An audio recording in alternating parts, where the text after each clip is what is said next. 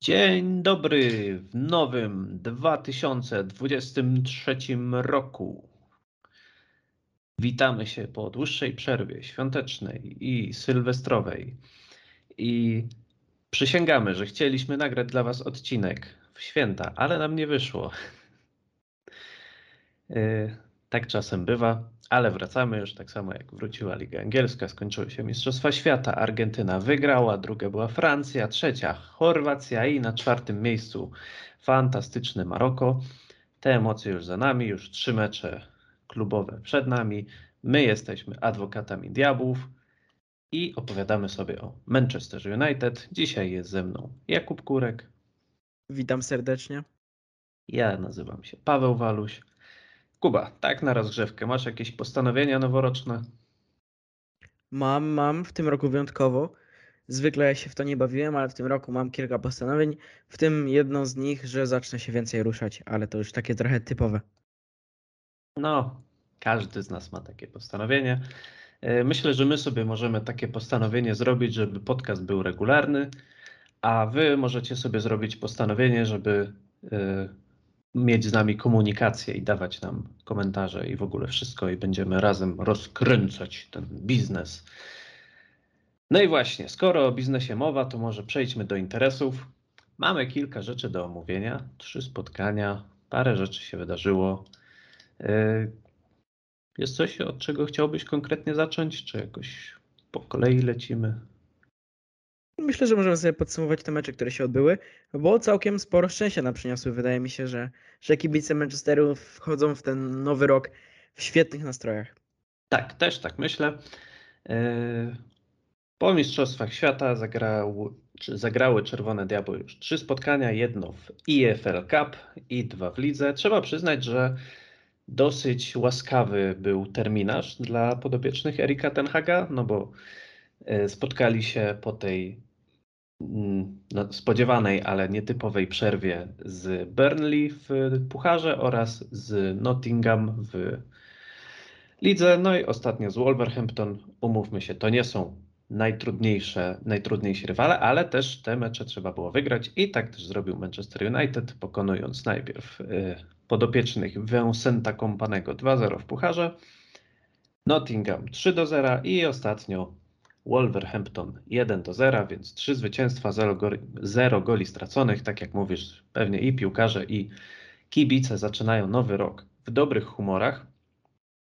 E, I co możemy powiedzieć o tych spotkaniach? No, że tak niby łatwo, ale też trzeba przyznać, że trochę Erik Ten Hag musiał szyć z tego, co miał. Nie ma co ukrywać, że i te Mistrzostwa Świata, i problemy zdrowotne, i różne inne przeszkody sprawiły, że no naprawdę musiał się Holender trochę nakombinować. Wystarczy wspomnieć, że w meczu pucharowym na środku obrony zagrał Casemiro, a w dwóch meczach ligowych Rafaelowi Varanowi partnerował Luke Shaw, którego raczej nie kojarzymy z występów w środku obrony. No więc Kuba, e, poproszę o Twoje jakieś spostrzeżenia po tych spotkaniach. Może byli to łatwi rywale, ale na przykład dzisiaj już Chelsea straciła punkty z Nottingham, e, więc trzeba się cieszyć, że my tak akurat Nottingham to dość gładko pokonaliśmy Manchester United, był zdecydowanie lepszą drużyną. E, I jakie są moje spostrzeżenia? Przede wszystkim e, zwróciłem sobie uwagę na kilku piłkarzy, między innymi na Markusa Rashforda, który nie wyszedł w podstawowym składzie w meczu przeciwko Wolverhampton ze względu na spóźnienie na zbiórkę przedmeczową. Anglik zaspał i zastanawiam się, gdzie Erik Ten Hag tak dobrze się nauczył e, rozwiązywać konflikty w drużynie i, e, i radzić sobie z takimi sytuacjami trudnymi? I dlaczego nie nauczyli się tego poprzedni menedżerowie Manchester United, bo mam wrażenie, że Erik Ten Hag przez wszystkie te konflikty, takie sytuacje e, trochę trudniejsze w szatni przechodzi suchą stopą, a w ogóle to spóźnienie Rashforda, który nie kojarzy nam się z jakimiś wybrykami, czy wręcz przeciwnie, przecież Pamiętamy go z działalności charytatywnej e, i wszystkich takich e, dobroczynnych działań. Mm, ale spóźnił się na zbiórkę, sam się do tego przyznał. Jeszcze wszedł na boisko, strzelił dwie bramki, z czego jedną mu nie uznali, e, ale jeszcze po spotkaniu stwierdził, że tak, popełnił błąd, spóźnił się na zbiórkę i rozumie trenera, ale nie jest zadowolony z tego, że usiadł na ławce, więc naprawdę rozegrany po mistrzowsku. No i że tak się wtrącę tylko, bo chyba możemy stwierdzić, że problem z takimi sytuacjami na przykład może nie był bezpośrednim powodem, ale przyczynił się do yy, zwolnienia Solskiera, no bo pamiętamy, że u Norwega byli pewni gracze, którzy niezależnie od tego, co by się działo, choćby się skały przewracały, no to oni musieli grać i później były kwasy w zespole. No, a Erik Ten Hag tutaj też ja jestem po prostu zachwycony tym, chociaż myślę, że tak jak y, większość kibiców Manchester United, jak usłyszała problemy dyscyplinarne, to od razu przychodzą do głowy Cristiano Ronaldo, Mason Greenwood. Teraz nie, Rashford, błagam, nie, ty nie możesz być jednym z nich. No ale na szczęście okazało się, że to było bardzo, e, no można powiedzieć, że błahostka, ale z drugiej strony właśnie super, że pokazuje. Myślę, że nawet nie Rashfordowi, bo Rashford jest mądrym gościem i myślę, że on rozumie, ale to jest bardziej sygnał dla innych graczy, że słuchajcie, przychodzicie tutaj, trzymacie się zasad, jak się nie trzymacie, niezależnie od tego, kim jesteście, no to będą konsekwencje. I to jest fantastyczne w wykonaniu Ten Haga. Właśnie, szczególnie, że posadził na ławce gościa, który w tym momencie jest w kapitalnej dyspozycji. Pobił nawet kilka rekordów, e, bo w tym momencie ma no, najwięcej. Chyba, chyba jedyny ofensywny gracz w formie. O tak, e, może nie jedyny, bo tam Garnaczo też całkiem nieźle się prezentuje, chociaż, chociaż on jest bardzo chwiejny, no ale jest młodym piłkarzem. No po tych mistrzostwach to tak no trochę tam sytuacji zmarnował, to, to racja, e, ale nie, nie powiedziałbym, że gra, gra jakoś e, bardzo źle. Martial też mi się wydaje, że, że jest całkiem nie, niezłej dyspozycji, chociaż no Martial jak to Martial. E, ale Rashford właśnie pobił ten rekord, że w tym momencie ma już na swoim koncie 5 zwycięskich goli, wchodząc z ławki, co jest najwięcej w historii Premier League i również ma już 12 goli z ławki w Premier League mm, w barwach Manchester United i więcej od niego ma tylko Ole Gunnar Solskjaer i Chicharito więc widać, że naprawdę e, te wejścia z ławki mu, e, mu służą, chociaż lepiej jak gra w pierwszym składzie. No i już ma dwa razy więcej goli niż w poprzednim sezonie. Mm, I Erik Ten Hag posadził swojego najlepszego piłkarza i tak naprawdę e, gościa, który jest w tym momencie odpowiedzialny za niemal wszystkie bramki dla Manchester United i bez niego nasza ofensywa wygląda naprawdę marnie, szczególnie, że nie mamy takiego klasowego napastnika, co by nie mówić o, o Martialu. Posadził go na ławce a mimo to ten gościu wygrał mu mecz, więc, więc e, dużo szczęścia miał też na pewno e, Erik Ten Hag. Mm, a co mnie jeszcze w tych meczach zaskoczyło, może nie zaskoczyło, ale na pewno jestem z tego zadowolony, że wreszcie w Manchesterze United funkcjonują stałe fragmenty gry w ofensywie, bo y, mamy kilka schematów rozegrania, i te schematy wreszcie działają. Rashford strzelający gola e, Nottingham właśnie po stałym fragmencie gry i to rozegrane w taki sposób, że naprawdę widać, że to było przećwiczone. Tam wyblokował chyba Rafael Varan e, obrońców. Mm, Rashford wyszedł na czystą pozycję i wpakował piłkę do siatki. Casemiro również miał bardzo dobrą sytuację w meczu z Wolverhampton, e, kiedy strzelał głową. Więc wydaje mi się, że wreszcie coś się ożywiło w tym temacie, a przecież ile razy w, w, tym podcaście omawialiśmy to, że Manchester United nie umie wykonywać tych stałych fragmentów gry, więc tym bardziej cieszy, że, że wreszcie się to udało doprowadzić do jakiegoś przyzwoitego poziomu. No, chociaż też tutaj nadal są pewne braki, bo e, tam chyba biorąc ten ostatni pod uwagę, to są co dwie bramki ze stałych fragmentów. No nadal jest to Pewien kłopot, ale zgadzam się z Tobą, że widać pewną poprawę, przynajmniej jakieś próby, chociaż nie jestem szczerze mówiąc fanem rozgrywania tych krótkich, e, stałych fragmentów gry, rzutów rożnych, bo po prostu nie wygląda to najlepiej. No i też ostatnio w meczu z Wolverhampton chciałoby się powiedzieć, wymieniliśmy jednego Portugalczyka na drugiego, bo nie wiem, czy pamiętasz, jak Bruno Fernandes wykonywał rzut wolny z, dobrej, z dobrego miejsca, co by to nie mówić, a no strzelił w trybuny i tutaj też zastanawiam się, no bo przecież, kurde, przypominam sobie chociażby jak y, Markus Rashford zdobywał bramki z rzutów wolnych. Przecież nawet na tych mistrzostwach zdobył. No, coś z tym trzeba zrobić, no bo to nawet, wiesz, to nawet nie było blisko, to było po prostu, yy, no tak, było no, źle. Komentatorzy się śmiali z tego. Tak. Y, no to może teraz trochę o tej defensywie. Mm, myślę, że Dwie osoby szczególnie zasługują tutaj na to, żeby poruszyć ich temat. Pierwszą jest Luke Shaw, który zagrał dwa mecze jako środkowy obrońca i trzeba przyznać, że spisał się nawet nieźle.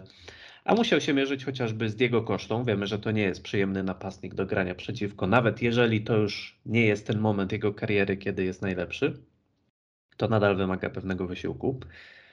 No i drugą osobą jest Aaron Wan-Bissaka, który zagrał trzy spotkania pod rząd, nie w pełnym wymiarze czasowym, ale wychodził jako podstawowy prawy obrońca. Można powiedzieć, że to wynika z po prostu problemów kadrowych, które dotykają Manchester United, bo wiemy, że Diogo Dalot po mistrzostwach na razie jest niedostępny, dopiero niedawno wrócił do treningów. No ale wiemy też, że w poprzedniej części sezonu, no to e, Erik Ten Hag wolał wystawić Malasię na prawej obronie niż e, zagrać tym, tym nieszczęsnym Aaronem Wan-Bissaką i nawet wskazywaliśmy na to, że to już do jakiegoś poziomu absurdu mm, dochodzi, a dostępny jest chociażby Brandon Williams, więc jakoś tam mógłby nadal nie korzystać z Bisaki, gdyby chciał, no ale najwyraźniej mm, stwierdził, że w tym momencie jest w stanie zaufać Anglikowi, no i on odpłacił mu się chociażby bardzo ładną asystą w meczu z, z Burnley bodajże.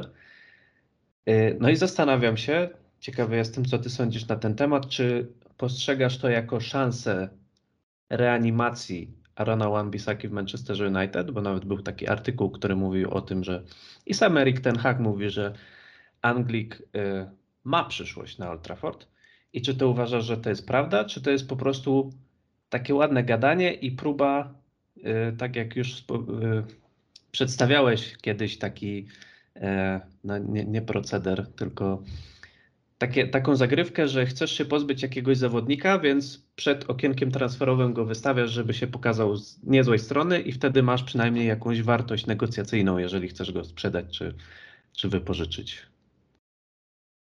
Tak, ta asysta z Berlinie to ja byłem w ogóle zaskoczony, co tam się wydarzyło. Wan-Bissaka stał na skraju pola karnego, nagle poszła piłka, e, on w to w pole karne wbiegł i dograł. Nie, nie widziałem e, Arano Wan-Bissaka chyba w Manchester United w tak ofensywnym wydaniu. Ja chyba nie widziałem nawet Diogo Dalota w takiej akcji, nie przypominam sobie, żeby on coś takiego zagrał. Tak, no to naprawdę było zaskoczenie, chociaż to, że zrobił to na wślizgu, to już trochę mniejsze zaskoczenie, bo wiemy, że to jest jego, no to jego broń. Jego, jego znak rozpoznawczy. Tak, ale Aaron Wan-Bissaka, jeśli będzie w dobrej formie, to jestem w stanie sobie wyobrazić, że będziemy mieli dwóch prawych obrońców na, na wysokim poziomie i to zdecydowanie na plus dla, dla kadry, dla rywalizacji. Mm, ale też nie zdziwiłbym się, jakby w tym okienku transferowym e, pożegnał e, się z nim Erik Ten Hag. Ale z drugiej strony, jeśli się z nim pożegnamy, no to kogoś na tą prawą obronę trzeba będzie sprowadzić. Te trzy mecze naprawdę były niezłe w wykonaniu Wan Bissaki, chociaż też zdarzały się te błędy, które zdarzały mu się już mnóstwo razy. Czyli, że nagle znika z prawej obrony, kiedy wychodzi szybki rywale wychodzą szybkim atakiem, to jego nagle nie ma tam, gdzie powinien być, tylko jest gdzieś zamieszany, biegnie w środku pomocy. E, nie wiadomo do końca, e, co z nim co on sobie wyobrażał, gdzie, gdzie był w, w tym momencie, e, ale no ja byłem całkiem fanem Arona Wan-Bissaki, zawsze byłem jego zwolennikiem, bo naprawdę to był solidny piłkarz w defensywie i było go bardzo trudno przedryblować. I w tych wielkich spotkaniach e, dużo razy mówiliśmy, że schował jakiegoś świetnego zawodnika do, do kieszeni. I wydaje mi się, że hmm, tu się, tutaj trzeba się zastanowić, czy to jest jeszcze piłkarz, którego chce widzieć Erik Ten Hag, bo w tym momencie wydaje mi się, że nie, że to nie jest piłkarz, który, który pasuje do filozofii e, Erika Ten Haga, zresztą przed sezonem my to mówiliśmy w podcaście, że, że Aaron Wan-Bissaka będzie miał bardzo duże problemy, żeby grać u, u Erika Ten Haga, bo to nie jest ofensywnie usposobiony prawoobrońca i to nie jest prawoobrońca, który dobrze radzi sobie z piłką przy nodze, często panikuje, kiedy ma piłkę przy nodze, więc Erik Ten Hag musi przemyśleć, czy jest w stanie go dostosować do swojej filozofii. Widać, że gra coraz bardziej ofensywnie e, Aaron Wan-Bissaka, ale czy, czy jest w stanie grać na odpowiednim poziomie? Zobaczymy. Ale jeśli chcemy się go pozbyć, to naprawdę, to na pewno służą te występy temu, żeby się go pozbyć, ale z drugiej strony no, kogoś tam trzeba sprowadzić, bo my żywcem nie mamy żadnego innego prawego obrońca, a jednym prawym obrońcą w kadrze to może być dość ryzykowne. No właśnie tak się zastanawiam, bo teraz jest inny naglący temat, jeśli chodzi o rynek transferowy, czyli napastnik, no bo wiemy, że Cristiano Ronaldo odszedł i Manchester United musi kupić napastnika.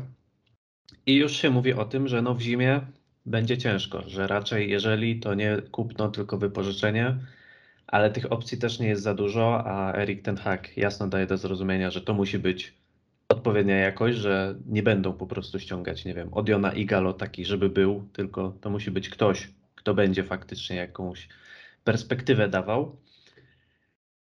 No i jest to, i gdyby sprzedać Arona Wan-Bissakę, no to tak jak mówisz, no to wtedy też trzeba kupić kogoś na prawą obronę. No ale skoro nie ma pieniędzy na napastnika, który jest najpilniejszą teraz potrzebą, no to skąd się nagle wezmą pieniądze na prawego obrońcę? Można powiedzieć, że nie wiem, jak się sprzeda Arona Wan-Bissaka, ale z tego co czytałem, no to teraz doniesienia też nie mówią o tym, żeby był sprzedany, tylko jeśli już, no to ewentualnie wypożyczony. Więc wydaje mi się, że z takiego y, punktu zarządzania kadrą, no to bez sensu by było teraz pozbywanie się Bisaki, bo on może być jaki być, no ale jeżeli przyjmujemy, że przez różne zamieszania ze zmianą właścicieli, z wydatkami w lecie i tak dalej, nie ma pieniędzy na transfery, no to moim zdaniem Manchester United nie jest w sytuacji, kiedy może się pozbywać w sumie jakichkolwiek zawodników tak naprawdę, już niezależnie od ich jakości. No chyba, że ktoś w ogóle jest taki bez perspektyw, że, że oni już po prostu wiedzą, że on do końca roku, znaczy nie do końca roku, do końca sezonu nie zagra, bo, bo nie, choćby były, wiesz, wszyscy się tam połamali, to będą woleli wystawić, nie wiem, ochroniarza ze stadionu niż tego gościa, no to wtedy jasne, nie? E, czy jakiś młodzik bez perspektyw, ale tacy ludzie, którzy są jakoś blisko pierwszego składu, albo chociaż mogą być takim zapleczem, że jak już naprawdę nie ma innych opcji, to postawimy na niego, no to chyba Czerwone Diabły nie są obecnie w sytuacji, kiedy mogą sobie pozwolić na pozbycie się takich zawodników. I, i to chyba sprawia, że Aaron Wan-Bissaka będzie miał pół sezonu, żeby spróbować się wkraść w łaski Erika Tenhaga. Może mu się uda, tak jak powiedziałeś, no nieźle wyglądały te mecze, chociaż już w starciu z Wolverhampton no było widać te rzeczy, które też zapamiętaliśmy u Anglika, czyli momenty, kiedy prawa obrona była pusta. Tutaj też wielkie brawa dla Antonego, który szczególnie w pierwszej połowie absolutnie nic nie robił, żeby jakoś wspierać Anglika. Więc no, momentami wyglądało to źle, jak ten Bueno tam sobie jechał bez w ogóle żadnej asysty i dośrodkowywał jak chciał i tam na przykład, nie wiem, Rafael Varan musiał ratować sytuację. No jestem ciekawy, ciekawa jest sytuacja y, z Aaronem Wan-Bissaką, a kolejna ciekawa sytuacja to jest właśnie ten look na środku obrony. Jest ciekawa o tyle, że już na spotkanie z Wolverhampton dostępny był Harry Maguire i on już był dostępny w meczu z Nottingham. On nawet tam wtedy wszedł z ławki rezerwowych. Więc Erik Ten Hag świadomie podjął decyzję, że nie wystawia nominalnego środkowego obrońcy Harry'ego Maguire'a, który ma za sobą właśnie całkiem niezły turniej Mistrzostwa Świata w Katarze. Kolejny raz, kiedy dobrze spisuje się w kadrze, ale nie wiadomo, czy to się przełoży na sytuację klubową. I zamiast tego woli wstawić tam lewego obrońcę. To jest chyba do, drugi raz dosłownie, czyli te dwa mecze, kiedy on grał na środku obrony. Nie przypominam sobie takiej sytuacji nigdy wcześniej. No i już Rio Ferdinand powiedział, że gdyby on był Harrym Maguirem, no to zacząłby sobie właśnie szukać nowego klubu, no bo to nie wygląda perspektywicznie. I ciekawy jestem, co ty o tym sądzisz.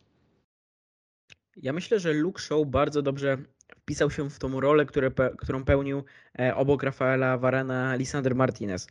E, że troszkę na, tej, na tym środku obrony był podobny do niego charakterystyką. E, I stąd wydaje mi się, że taka decyzja, żeby postawić tam Luka Shaw'a. No i Luke Shaw jest też bardzo odpowiedzialnym i takim, wydaje mi się, mądrym taktycznie piłkarzem, chociaż Jose Mourinho na pewno by się tutaj ze mną nie zgodził, bo pamiętamy jak on... Mądrym, on musiał mu mówić, gdzie ma biegać. No, dokładnie, dokładnie. E, on chyba powiedział, że Luke Shaw był nogami, a, a ja byłem jego głową, więc no, tak to wyglądało wtedy, ale wydaje mi się, że, że dość dobrze sobie radzi na wielu pozycjach e, Luke Show e, i naprawdę na tym środku obrony e, prezentował się całkiem nieźle. Jeszcze biorąc pod uwagę to, że Manchester United nie stracił bramki w tych, w tych spotkaniach, to, to warto go pochwalić. A jeśli chodzi o Harry'ego Maguire, no to, to też spodziewaliśmy się przed sezonem, że on będzie miał ciężko w tej drużynie. Dlatego byliśmy zaskoczeni, że, że otrzymał tą opaskę.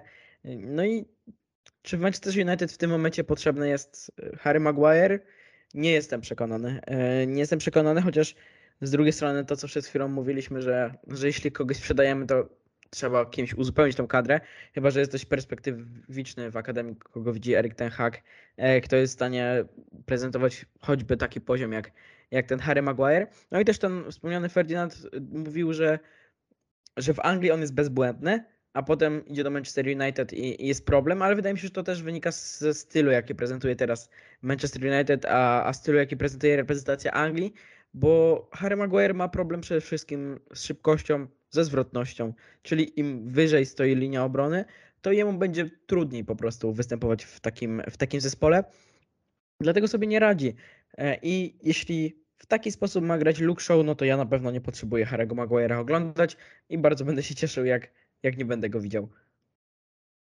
No ja się zastanawiam, kurczę, no bo jeżeli faktycznie byłoby tak, że w hierarchii na środku obrony nawet Luke Shaw jest wyżej niż Harry Maguire, no bo wydaje mi się, że gdyby był do dyspozycji Lisandro Martinez, który swoją drogą e, zebrał też burę od Ten Haga za to, że troszkę za długo świętuje to zwycięstwo Mistrzostwa Świata, albo gdyby był w pełni zdrowy Wiktor Lindelof, bo wiemy, że był chory i po prostu no nie był jeszcze najwyraźniej w pełni sił, no to mam wrażenie, że nie byłoby w ogóle mowy. Oni by zagrali na środku obrony, Luke by poszedł na lewą stronę, a na prawej być może by nawet ten Malasia zagrał. Tak czy inaczej, no wydaje mi się, że gdyby miał pełne zaufanie, no to by jednak nie stawiał na tego Luka Show na środku obrony, niezależnie od tego, jak dobrze mu szło. No i faktycznie, jeżeli tak by to miało wyglądać, no to, no to chyba bez sensu jest tego Maguire'a trzymać. To już go można jakby latem sprzedać, w najgorszym wypadku na środku obrony zagra ten Luke Shaw czy Casemiro. Y, dać jemu pograć w jakimś klubie, w którym, do którego będzie dobrze pasował. Też pewnie nie mało zarabia, więc to zawsze jest jakieś odciążenie.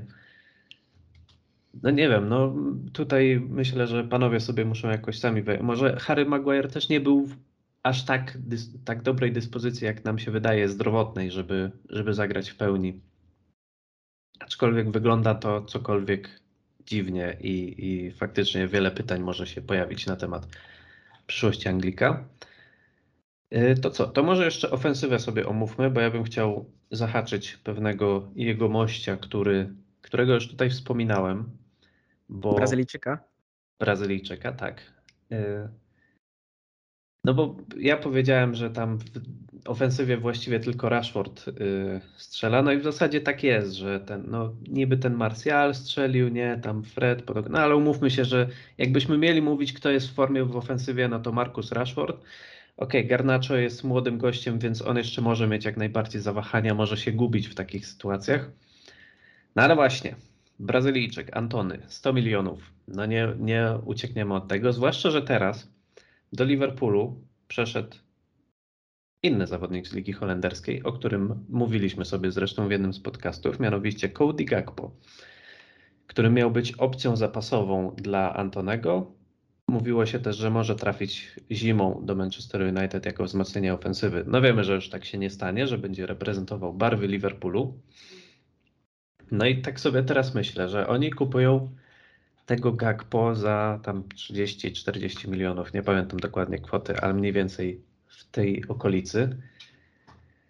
No i to jest chyba dodatkowe y, jakby obciążenie dla Antonego, no bo myślę, że nie, nieuchronnie będą się pojawiać te porównania, że ściągnęliście gościa za 100 milionów z Ajaxu, a tutaj zaraz obok jeżeli wypali oczywiście, bo nie wiemy jak pójdzie Kodiemu Gakpo w nowym klubie. Też wiemy, że wydaje mi się, że i klub miał pewne wątpliwości i kibice. Ty też tam zwracałeś uwagę, że nie do końca jesteś przekonany co do Holendra, ale miał za sobą niezłe Mistrzostwa Świata. W każdym razie, przechodząc do y, clue, jeżeli będzie sobie radził dobrze, a Antony będzie sobie radził tak, jak sobie radzi do tej pory, czyli średnio łamane na słabo, no to to będą jakby kolejne kamienie do ogródka i klubu, i gracza, że tutaj mieliście pod nosem gościa za, do wyciągnięcia za 30-40 milionów. Ruth Van Nistelrooy,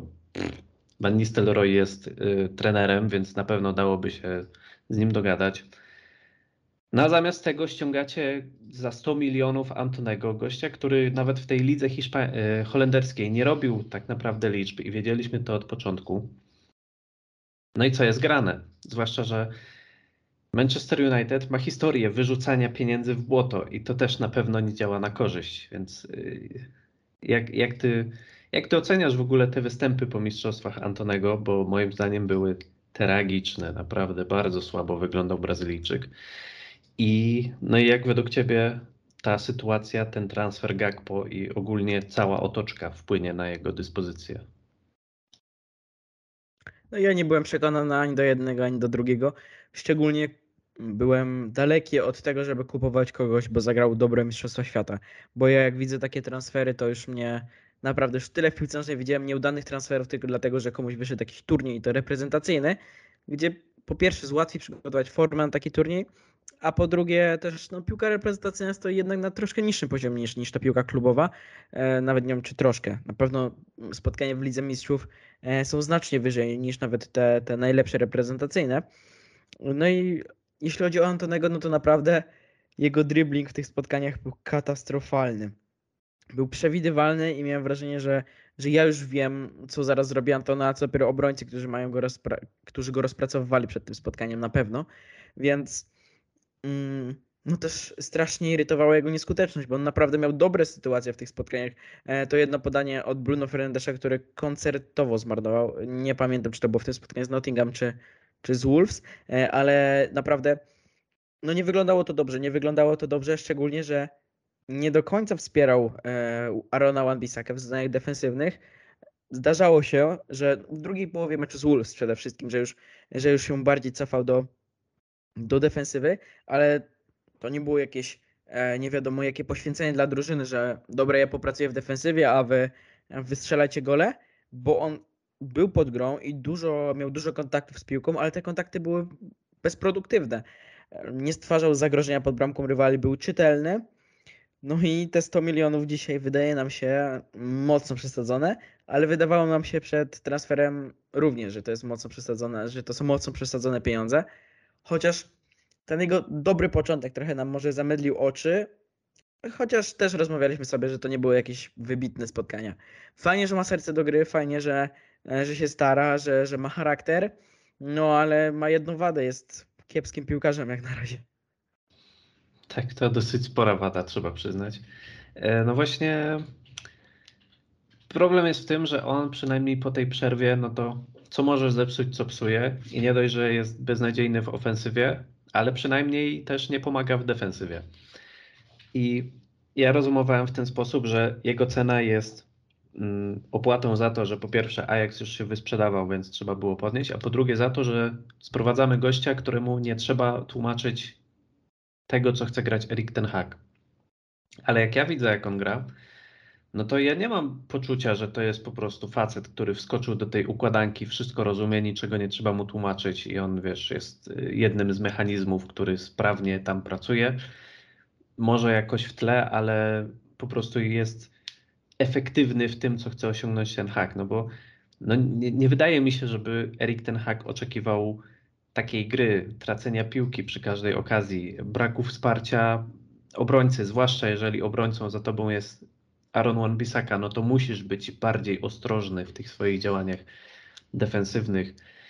No i przede wszystkim takie sytuacje, tak jak ta, którą wspomniałeś, no to jeżeli taką marnuje Alejandro Garnacho, no to przymykam oko, mówię, dobra, to się może zdarzyć. No ale jak to robi Antony, który ma mnóstwo do udowodnienia, no to po prostu no tak nie może być, drodzy Państwo, tak nie może być i no i będziemy musieli oczekiwać więcej od Brazylijczyka, a jak nie będzie pokazywał więcej, no to może być może być problem po prostu. No mam nadzieję, że tak nie będzie, no ale umówmy się, że ta kwota prędzej czy później zacznie y, tutaj odgrywać rolę i media i kibice Wiesz, będą się Za Garnaczo wydaliśmy 500 tysięcy, jak się nie mylę.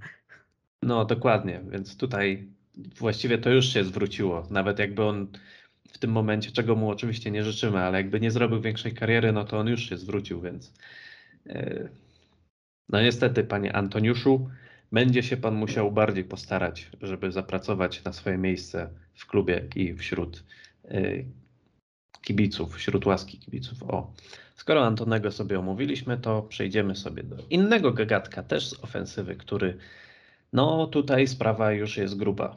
To naprawdę taka gruba, powiedziałbym wręcz, że Szczerze mówiąc, nie przypominam sobie takiej sytuacji. Mówię oczywiście o Jadonie Sancho. Tak sobie myślałem przed tym sezonem, że jest dwóch gości, którzy muszą coś udowodnić w najbliższych rozgrywkach. To był Marcus Rashford i to był właśnie Jadon Sancho. Mają świeży start, nowy szkoleniowiec, więc wiadomo, że będzie trwał proces przebudowy. Będą mieli czas, żeby się pokazać, odbudować. No i o ile możemy powiedzieć, że Marcus Rashford się odbudował i obecnie jest liderem całego zespołu i wygląda jak stary Marcus Rashford, albo może nawet i lepiej, no to tymczasem Jadon Sancho posypał się jak domek z kart. Wiemy, że nie pojechał na Mistrzostwa Świata z reprezentacją Anglii. I wiemy też, że w czasie Mistrzostw Świata nie wziął udziału w obozie przygotowawczym w Hiszpanii, gdzie Erik Ten Hag zabrał graczy nie reprezentujących swojego kraju, no żeby byli na jakimś chodzie, rozegrane dwa mecze towarzyskie. Jadon Sancho przygotowywał się osobno, nie było go w pierwszych trzech spotkaniach. Dzisiaj chyba wrócił już do Manchesteru, z tego co czytałem, to jest 1 y, stycznia. No i jak pytano Erika Tenhaga, jaka jest sytuacja z Jadonem Sancho, no bo to dosyć nietypowe, no to powiedział, że mm, po prostu Anglik nie jest gotowy do gry fizycznie i psychicznie.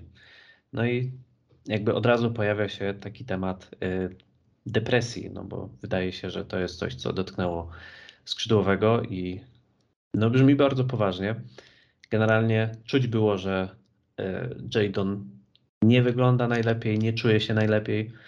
Nie ma właśnie tego, co pokazał Marcus Rashford, który się totalnie odbudował, bo po nim przecież też rok temu było widać, że to był inny człowiek po prostu, że on ma te swoje umiejętności piłkarskie, nigdy ich nie stracił, ale zupełnie nie potrafi tego na boisku przedstawić. I kiedy już wchodził na tą murawę, no to jakby po prostu się kurczył i, i nie był w stanie się odblokować. W tym sezonie to się zmieniło.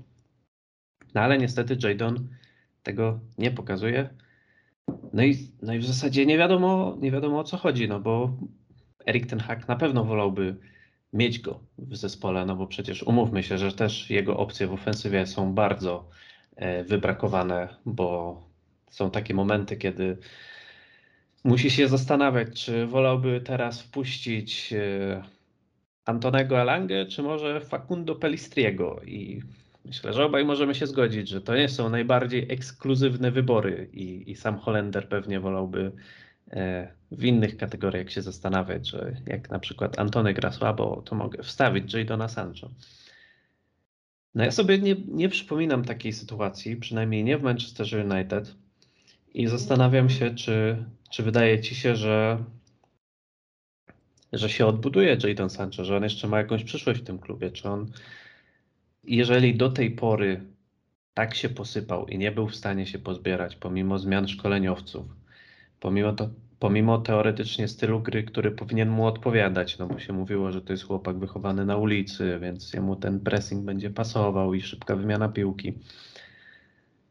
Myślisz, że jest jeszcze przyszłość dla Jadona Sancho, czy to już też kolejne, kolejny wonderkid do skreślenia w Manchesterze? Aj, te transfery z Bundesligi. Zawsze się tak, tak kończy, mam wrażenie. Nie no, ale tak poważnie to, jeśli chodzi o Jadona Sancho, to bardzo dużo czynników złożyło się na to, że jest teraz w tym miejscu, w którym jest. Mam wrażenie, że na pewno ten nietrafiony karny zaraz przed przyjściem do Manchester United w finale Euro I też to, że on w takim ważnym momencie dla ciebie, bo miał wskoczyć na ten najwyższy poziom Manchester United, doznał takiego załamania, bo myślę, że to naprawdę musiał być dla niego cios. E, widać to było właśnie po Rashfordzie, tak jak mówiłeś. I trafił do tego Manchester United i od razu były anegdoty z szatni, że Sancho był zaskoczony dynamiką, szybkością tej ligi. E, w porównaniu do Bundesligi to na pewno jest pięterko wyżej Premier League. No i miał ten jeden sezon na dostosowanie się i pod koniec tego sezonu naprawdę to nie wyglądało już tak najgorzej. Już miał takie swoje przebłyski, już tam y, upokarzał rywali, czasem się zdarzało. E, brakowało jeszcze trochę liczb, ale już naprawdę było widać, że, że to zmierza w, do, w dobrą stronę. Początek tego sezonu też nie był w jego wykonaniu najgorszy, można tak powiedzieć. No a dzisiaj nie wiemy do końca, co siedzi w jego głowie. Wiemy, że pracował tam ze szkoleniowcami, których wyznaczył Erik ten Hag w Holandii, którzy, którzy mieli mu pomóc. Teraz wrócił do klubu, ale trenuje indywidualnie, to, to też ważne. No i nie wiadomo, czy, czy się pozbiera po tym, czy, e, czy w jego głowie to wszystko zostanie poukładane. Na pewno go przybiło to, że nie pojechał na te Mistrzostwa Świata, no ale nie zasłużył chyba, żeby pojechać, e, tak szczerze mówiąc. No i dzisiaj to na pewno jest załamany człowiek. Myślę, że, że jego psychika jest doszczętnie zniszczona. I pytanie, czy specjaliści będą w stanie go, go doprowadzić do takiego poziomu, żeby znów mógł grać e, na najwyższym poziomie. I też było dużo przykładów piłce nożnej, kiedy, kiedy umiejętności były na właściwym poziomie, a ta strona mentalna e, nie dojeżdżała. Na przykład takim głośnym przykładem był Bojan Krkić, który opowiadał zawsze, że że miał ataki paniki e, przed, przed spotkaniami e, i dlatego nie dawał rady. Nie wiadomo, jak to wygląda z Jadonem Sancho, ale miejmy nadzieję, że, że upora się ze wszystkimi swoimi problemami. No i wróci do gry, bo to naprawdę był świetny piłkarz w Borussii Dortmund. Pokazywał, że, że ma umiejętności na tym najwyższym światowym poziomie. W Manchesterze może tego nie pokazał, ale miejmy nadzieję, że jeszcze, że jeszcze na boisku będziemy go oglądać no bo ta ofensywa wymaga wzmocnień i najlepszym wzmocnieniem byłoby odbudowanie Jadona Sancho. Zgadzam się, e, bardzo kibicuję Jadonowi. Już nie tylko ze względu na to, że jakby grał dobrze, no to by był oczywistym wzmocnieniem dla klubu, ale no tak z czysto ludzkiej strony, nie wiem. No Sancho wydaje się takim spoko gościem. W zasadzie nie można mu nic zarzucić, jakiegoś e, braku profesjonalizmu, czy że, że się nie starał. Wydaje mi się, że faktycznie dawał z siebie wszystko, no ale, ale z jakiegoś powodu ta sytuacja go przerosła. Nie był gotowy na taki klub i na takie wyzwanie, trudno powiedzieć, czy sportowe, czy medialne, czy sobie nie radzi z krytyką, czy sam ze sobą. No ale mam dużą nadzieję, tak jak przez cały czas y, kibicowałem Markusowi Rashfordowi i nie wyobrażałem sobie, żeby klub mógł go sprzedać, pomimo tego, jak beznadziejnie potrafił grać w zeszłym sezonie, to ja zawsze po prostu. Ja uważałem, że jeżeli Manchester United ma mieć jakiś sens, to tym sensem jest odbudowanie takiego gościa jak Marcus Rashford. I bardzo się cieszę, że to się udało, przynajmniej na razie. Tak. No i też na pewno bardzo fajnie by było, gdyby Jadon Sancho również przeszedł taką albo chociaż podobną drogę, bo jak wspominałeś, zdarzały mu się również całkiem niezłe występy, pokazywał przebłyski swoich wielkich umiejętności.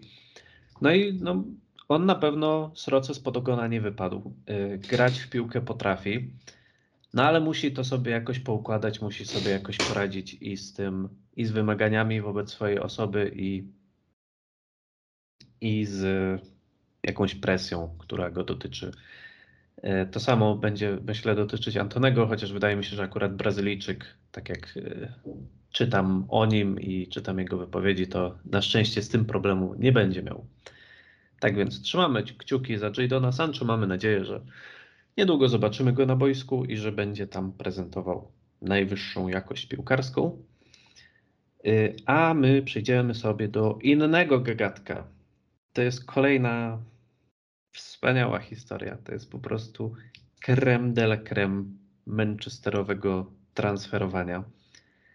Ponieważ klub, właściwie nie wiem, czy to Newcastle, czy Manchester United, w każdym razie zostało skrócone wypożyczenie Martina Dubrawki, e, który został wypożyczony latem jako no jak nie mam zastępstwo dla Dawida De Gea. W sensie zakładam, że po coś został wypożyczony, ponieważ w klubie byli bramkarze. Był Tom Heaton, był ten Nathan Bishop. Nie mam pojęcia, no wydaje mi się, że to są całkiem kompetentni bramkarze. Nie tacy, żeby wygryźć De ale tacy, żeby w tym IFL zagrać. No więc został wypożyczony ten, ten Dubrawka. Mówiło się cały czas, że Erik Ten Hag będzie szukał nowego bramkarza, bo De źle gra nogami. No i chyba można było odbierać, że ten Dubrawka ma tutaj jakieś naciski e, powodować, że jakoś wpłynąć na Hiszpana. No i on nie grał w sumie w ogóle, ani w Lidze Europy, ani w y, Pucharze. Prze, przez pierwszą część sezonu go nie było w ogóle. Dostał wreszcie szansę w EFL Cup. E, zagrał w pierwszym meczu z Aston Villą, no i tam chyba nie było do niego zastrzeżeń. Zagrał w drugim meczu z Burnley i to już co, co on tam nawywijał, co ten chłop tam narobił, to ja się za głowę łapałem i myślę, że tylko, nie tylko ja, bo tak naprawdę no, chyba tylko jakiejś nieudolności y, zawodników rywali może dziękować za to, że zakończył to spotkanie z czystym kątem. No i teraz jego wypożyczenie zostało skrócone, co rodzi oczywiste pytania. I takie pytanie teraz Ci zadam. Po co to wszystko w ogóle było? Ja Ci odpowiem, jak wielokrotnie w polityce transferowej Manchester United nie mam zielonego pojęcia. Nie mam zielonego pojęcia, po co był nam ten Dubrawka, skoro był Tom Hitton i Tom Hitton był sprowadzony po to, żeby w razie czego wejść do bramki, jakby był jakiś problem z Decheą, więc ściągnęliśmy Dubrawkę, żeby on w razie czego wszedł do bramki, jakby było coś nie tak z Dawidem Decheą. No to jest kompletnie bez sensu, chociaż ja byłem e, fanem umiejętności mm, Dubrawki, bo to naprawdę był solidny bramkarz, e, jak bronił w Newcastle, nawet przeciwko nam e, miał nieraz dobre występy, ale no to spotkanie z Burnley było katastrofalne. Nie pamiętam, a no dobrze, nie wiem, miałem powiedzieć, że nie pamiętam takich słabych występów bramkarza w barwach Manchester United, ale przypomniałem sobie jak Dechea nieraz mm, to nie było coś... aż tak dawno. No właśnie, to, to ale wyleciało mi z głowy, bo, bo Dechea... To był początek tego sezonu, Kuba. No tak, e, bo Dechea raczej mi się kojarzy z dobrymi występami i trochę przymknąłem oko na tą jego taką chybotliwą przeszłość, kiedy wpuszczał Babola za Babolem i wszyscy mówili, że, że Dean Henderson to jest lekarstwo na całe zło, a jednak ten Dechea w tej bramce przetrwał.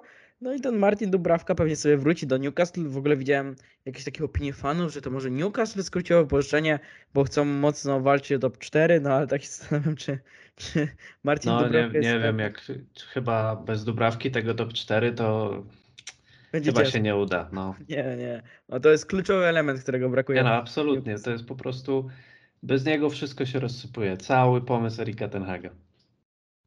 No ale trudno. Musi sobie z tym jakoś poradzić Holender. Mam nadzieję, że poradzi sobie tak, jak sobie radził do tej pory, czyli wystawiając Davida De Gea. No, ale ciekawe, ciekawe, że Manchester United robi kolejny taki ruch, który jest totalnie niezrozumiały, ale nawet się mówiło po tym spotkaniu z Burnley, że, że to wypożyczenie może zostać skrócone, no i, no i do tego doszło. Czemu? Nie mam zielonego pojęcia. Ale to jest w ogóle coś z bramkarzami, bo tak samo jak nie rozumiałem po co przychodził Tom Hitton, bo wtedy jeszcze był Dean Henderson. No i, no i po cholerę ten Hiton. No ale dobra, odszedł Henderson, został Hiton, więc wypożyczyli Dubrawkę. Po co? A jeszcze wcześniej przecież ile w tym klubie w składzie znajdował się Lee Grant. Nikt nie wie po co.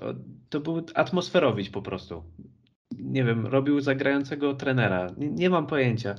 Te, te bramkarskie posunięcia są tak durne w wykonaniu United, że ja jestem aż trochę zatrwożony, jak sobie myślę, że oni muszą znaleźć jakiegoś następcę dla Hiszpana.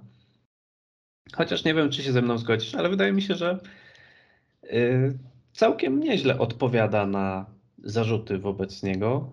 Dobrze się prezentuje. Nawet ta gra nogami już nie wygląda tak źle. Jasne, czasem walnie coś po aucie, ale to też często wynika z faktu, że koledzy takie piłki mu podają, że tak naprawdę nie ma co zrobić z tą piłką.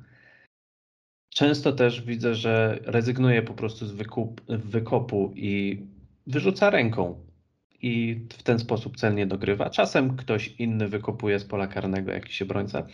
Generalnie jakoś tam to zostało rozwiązane, a poza tym dodaje też swoje atuty, których, z których go znamy, czyli przede wszystkim świetny refleks i gra dobra na linii. No i zastanawiam się też, jak, jak tu postąpić, bo no bo wszyscy tam mówią, że no ten hack będzie chciał zastąpić DH, ten hack będzie chciał zastąpić DH. Nie, nie jestem tego pewien. Nie, nie jestem przekonany do końca, czy, czy dopóki on będzie tak grał, albo może zostanie kupiony ktoś. E, no tylko znowu, żeby to nie była taka historia jak z Deanem Hendersonem, że wiesz, przyjdzie i stwierdzi, że jeżeli on nie ma zapewnionego miejsca, tylko trzeba rywalizować, no to już obsrana zbroja i nie uciekamy. Albo żeby nie było jak z Kepą, że wydamy 80 milionów i skończy się tak, jak się skończyło w Chelsea. No dokładnie. Albo teraz jest taka sytuacja z y, Nybylem w Bayernie. Nie wiem, czy kojarzysz, ale to jest generalnie taki wonderkid bramkarski chyba. Jego kupił Bayern, no i wypożyczył, no bo było wiadomo, że y, no Manuela Neuera na razie nie wygryzie, więc tak perspektywicznie kupili sobie młodego, utalentowanego, wypożyczyli go i jak już ten Neuer sobie pójdzie, no to my tu mamy gotowy produkt. No i teraz Manuel Neuer złamał sobie nogę na nartach. No i wiadomo, złamana noga, no to ten sezon już jest z głowy, a kto wie co dalej. No i oni chcieli, jak rozumiem, ściągnąć tego Nybela z wypożyczenia i to była jego okazja, żeby teraz pograć. A on stwierdza, że nie, nie, to chyba nie ma sensu. Chyba nie ma sensu, żeby on teraz wracał.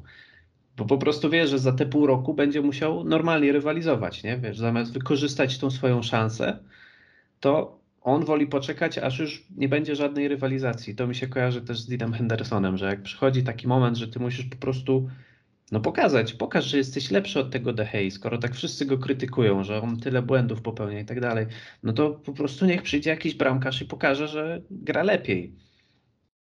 A też wydaje mi się, że pozyskanie takiego bramkarza, który świetnie gra nogami, no umówmy się, takich Alisonów to raczej nie ma za wielu, którzy notują asysty podając do Mohameda Salaha, nie? Więc yy, no ciekawe, ciekawe, ale, ale nie wiem, czy Manchester sobie poradzi z tym, biorąc pod uwagę też ile rzeczy jest teraz do rozwiązania poza bramkarzem. Może być ciężko. Yy, dobra, to mamy z głowy. To co? Może teraz jakoś ogólnie podsumujemy sobie stary rok i zapowiemy nowy. Więc jak wspominasz rok 2022 i czego się spodziewasz albo czego sobie życzysz w roku 2023? Wspominam raczej, raczej kiepsko, bo jednak podsumowanie roku e, to przede wszystkim podsumowanie tego, jak zakończył się poprzedni sezon, a zakończył się fatalnie. E, zakończył się tym, że Manchester United nie gra w Lidze Mistrzów, zakończył się tym, że, e, że było trzech trenerów e, i ostatecznie żadnemu nie wyszło. Zakończył się pożegnaniem z Ralfem Rangnikiem, nawet nie został tym dyrektorem sportowym, którym miał zostać. No i też za ten rok będę pamiętał jako rok odejścia Cristiano Ronaldo. Jako rok, w którym złamał mi i wielu kibicom serca.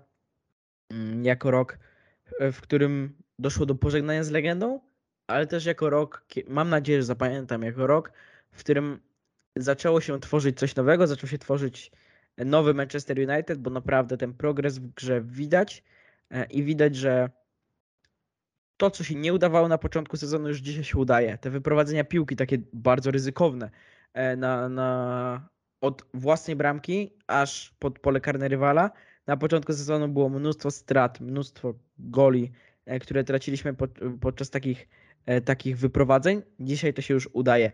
Dzisiaj udaje się gra kombinacyjna w środku pomocy. Dzisiaj środek pomocy kapitalnie funkcjonuje.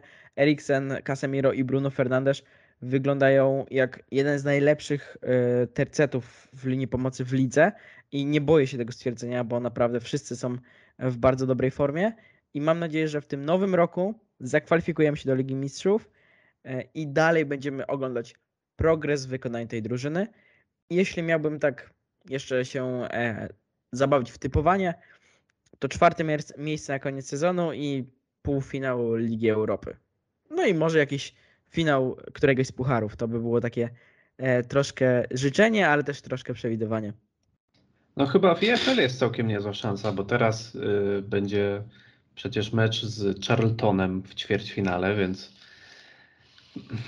no chyba możemy zakładać, że się może udać, może się udać awansować dalej. I w ogóle chyba w tym pucharze już tylko Manchester City został. Nie wiem, czy, czy możemy na nich trafić w półfinale. Jeśli tak, to, to może być kłopot. No ale generalnie ten półfinał taki w miarę pewny się wydaje, a może i finał. E, ja właśnie mam takie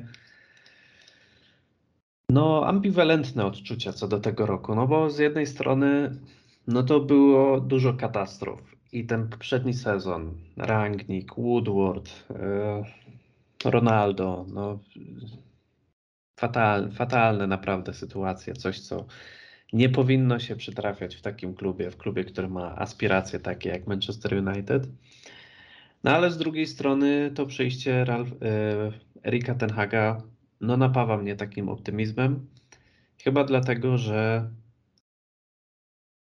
u Holendra widać efekty i takie szybkie, ale nie takie na zasadzie, że widzimy, że się zmienia gra, ale na przykład wyniki nie są najlepsze. No bo te wyniki już są przyzwoite. Oczywiście zdarzają się wpadki, jak chociażby mecz z Aston Villą w lidze, czy początek sezonu. No ale ja osobiście spodziewałem się, że będzie ich o wiele więcej. E, I no, nie wydawało mi się, że Manchester będzie na przykład w stanie tak seryjnie wygrywać spotkania, nawet z tymi słabszymi zespołami, bo wiemy, jak to było wcześniej, że no, na takie mecze z teoretycznie y, słabszymi drużynami, no to my tak naprawdę chcieliśmy powiedzieć ze spokojem, że nie, no tu będą trzy punkty, ale nie mogliśmy, bo wiedzieliśmy, każdy kibic Manchester United wiedział, że to nie będą trzy spokojne punkty, że prawdopodobnie będą wymęczone, że one będą jakieś, wiesz, wyszarpane albo nie będą, że to będzie jakiś frajerski remis, stracona bramka w ostatniej minucie, czy tam gol stracony w pierwszej i później jakieś szalone gonienie. I Erik ten Hag y, no, dał nieco spokoju. Chociażby ten mecz z Nottingham. No przecież on był wygrany na spokojnie. Myślę, że można tak powiedzieć. Przynajmniej ja sobie nie przypominam żadnego momentu, kiedy bym stwierdził, że kurde, no za chwilę to się może wymknąć spod kontroli i tam to Nottingham będzie y, jakoś próbowało odrobić wynik. No i jasne, to jest Nottingham. Oni nie są mocnym zespołem w tym sezonie, ale takie mecze też trzeba umieć wygrywać i, i cieszę się, że je wygrywa. Tak samo jak się cieszę z takich zwycięstw jak z Wolverhampton, no bo to nie był łatwy mecz. I też Wilki miały swoje okazje. I też dopóki Markus Rashford nie wszedł na boisko, to trudno było stwierdzić, czy ktoś strzeli tą bramkę. Albo jak ten mecz z Fulham przed Mistrzostwami Świata, gdzie w ostatnim momencie Alejandro Garnacho ratuje sytuację i zapewnia ważne trzy punkty, co tu mówić. No i sytuacja na koniec roku nie jest zła, e, a właściwie to na początku tego, bo dzięki temu, że dzisiaj Aston Villa wygrała z Tottenhamem, no to Manchester United zajmuje czwartą pozycję, ma mecz więcej niż Koguty i dwa punkty przewagi. Mecz e, mniej. Mecz mniej, a co powiedziałem? Mecz więcej. Nie, no to mecz mniej, oczywiście. Oczywiście tutaj fikołka zrobiłem. E, więc wygląda to obiecująco. No, na trzecim miejscu jest Newcastle. Myślę, że można z nimi jak najbardziej podjąć rękawice, no bo jakkolwiek ekscytująco nie wyglądałby zespół Ediego Hała dzięki pieniądzom z Arabii Saudyjskiej, no to, no to chyba można jeszcze z nimi powalczyć. To jeszcze nie jest jakiś gigant. E, no i co? No i, no i, chyba, no i chyba właśnie to mnie takim optymizmem napełnia, że nawet jeżeli nie uda się w tym sezonie, bo może się tak stać, to ja mam takie poczucie, że jest jakiś kierunek nadany i, i jeżeli dalsze zmiany nie wpłyną negatywnie na to, to myślę, że możemy się tego trzymać i, i może coś fajnego z tego wyjdzie. No i kolejna sprawa, no to sytuacja z, z glazerami, którzy chcą sprzedać klub. No myślę, że większość kibiców się cieszy z tego. Ja nie jestem do końca pewien, bo takie mam poczucie, że można łatwo spaść z deszczu pod rynnę. No ale też można się wygrzebać z pewnego bagna, no bo chyba się zgodzimy, że amerykańscy właściciele nie byli no, naj, najlepszymi zarządza, zarządzającymi klubem sportowym. Także tutaj też jest jakiś promyczek nadziei na następny sezon. Też chciałbym dodać, że mi się wydaje, że nasz spokój wynika też z tego, że ta drużyna rozwija się bardzo spokojnie i mam wrażenie tak liniowo. Bo my przez te ostatnie lata byliśmy przyzwyczajeni do tego, że były takie skoki. Że nagle Manchester United grał kapitalnie, a potem notował spadek. I tak w kółko, i tak w kółko. Jak już byliśmy ucieszeni, że wow, to wreszcie może być to, to potem się rozczarowywaliśmy. A ta drużyna Erika Tenhaga mam wrażenie, że się tak jednostajnie, spokojnie rozwija. Widać progres w grze poszczególnych zawodników, ale przede wszystkim w grze całego zespołu i widać coraz bardziej tą filozofię Tenhaga, bo na początku sezonu zdziwiliśmy się, że Manchester przegrywa i nadal próbuje grać aż tak holendersko. Potem troszkę e, ten hak przeszedł na pragmatyzm, a teraz cały czas to idzie w tą stronę takiego stylu, który chce grać Erik Ten Hag i to, to jest bardzo satysfakcjonujące. Satysfakcjonujące jest to, że możemy oglądać ten rozwój. Tak, i przede wszystkim dobrze się ogląda ten zespół, po prostu tak czysto z perspektywy kibica, że nawet jak był taki, taki meczek z Wolverhampton, gdzie były problemy, było je widać, też ten skład nie do końca był optymalny, ale niektóre akcje wyglądały naprawdę ciekawie, naprawdę fajnie. No. I takie, wiesz, podania sklepki, czy tam jakieś dryblingi, minięcie zawodników, czy ta akcja chociażby, o której już mówiliśmy z asystą Wan-Bissaki, no to to nie jest coś, z czego kojarzyliśmy ten zespół. Najczęściej to były właśnie jakieś przebłyski indywidualne, taka czysta jakość piłkarska jednego gościa, który akurat coś zrobił i wiedzieliśmy, że no, to nie będzie działać zawsze, nie? A tu faktycznie, tak jak mówisz, jest ten taki liniowy rozwój i wiemy, że na przykład jak dzisiaj Bruno Fernandes nie będzie w formie, no to może Eriksen zagra dobrą piłkę, a może Casemiro zagra podanie przeszywające.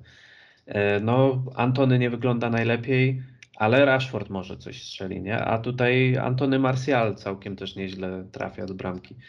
I to nawet pomimo tych wszystkich problemów, no bo tak jak też chyba cały czas zaznaczamy, ta sytuacja kadrowa nie jest najlepsza, a wręcz trzeba stwierdzić, że jest słaba. Brakuje napastnika, brakuje obrońców, e, no też na tych skrzydłach różnie bywa, nie ma Sancho, nie ma Lisandro Martineza, a pomimo tego zespół dalej funkcjonuje tak jakby no niemal tak jakby tych problemów nie było, nie? Jakby to był w pełni optymalne zestawienie jakby na środku sobie tam śmigał y, Lisandro Martinez i wiesz, nie ma, nie ma żadnego problemu, więc, więc to na pewno jest y, optymistyczne i będziemy się tego trzymać. A czy nie będziemy musieli odwołać swoich słów, jak to już często bywało, to się okaże.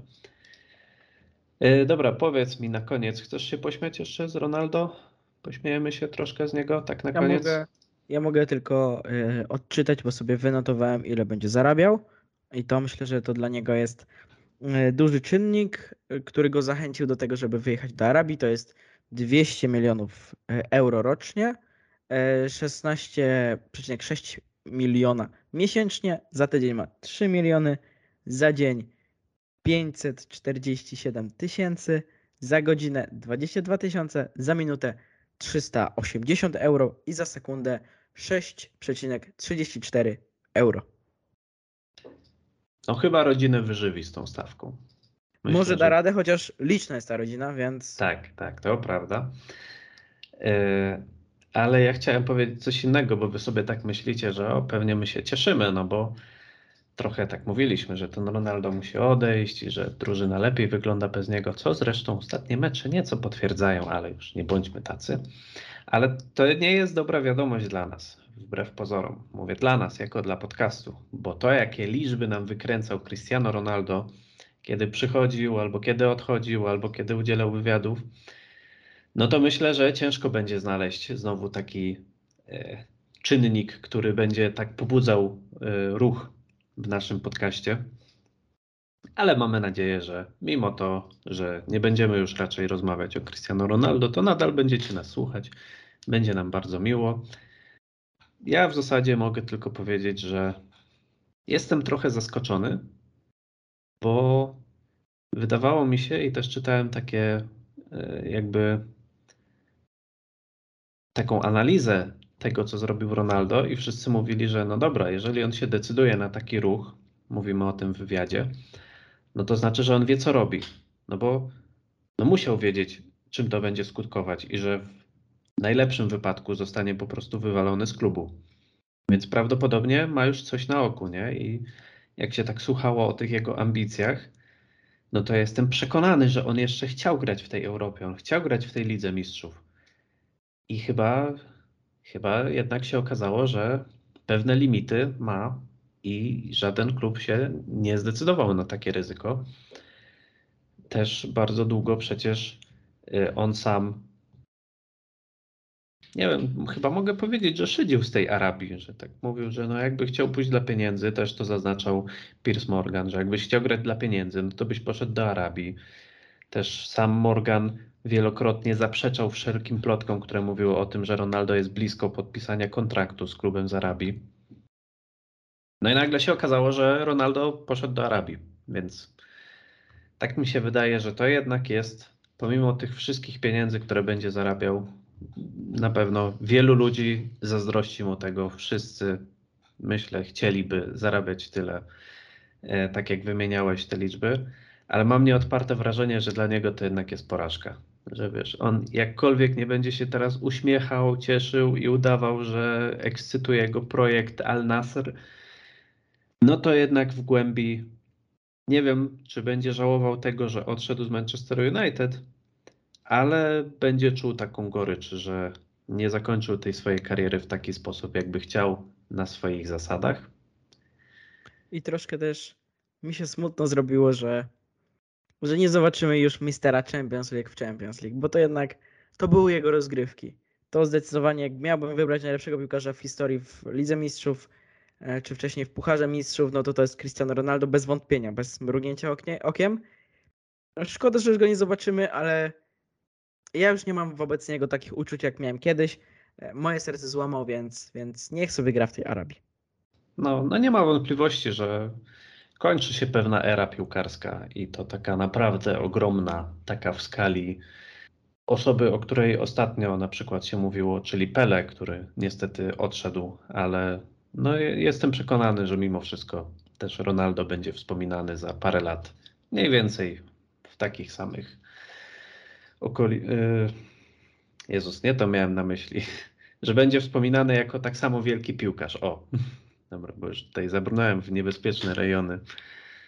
Więc, tak jak powiedziałeś, niech sobie gra w Arabii, a my będziemy sobie powoli kończyć ten e, podcast. Pierwszy, noworoczny. Dziękujemy, jeżeli wytrwaliście do tej pory. W ogóle dziękujemy, jeżeli dalej z nami jesteście i e, przeczekaliście tą przerwę i nadal będziecie nas słuchać. Tak jak tu trochę zasygnalizowaliśmy na początku, będziemy się znowu starali wrócić do regularności.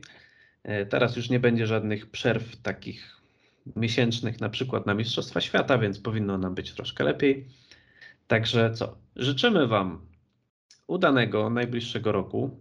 Przede wszystkim e, ze strony piłkarskiej życzymy Wam i sobie, żeby Manchester United w tym roku grał fantastycznie, żebyśmy oglądali tylko wygrane spotkania, żeby wszyscy piłkarze się odbudowywali, grali dobrze i żeby przychodzili tylko tacy, którzy będą coś wnosić, żeby Erik ten Hag pracował 27 lat albo i dłużej, jak będzie chciał, ponieważ to będzie oznaczać, że wszystko jest wspaniale i nie ma potrzeby tego zmieniać.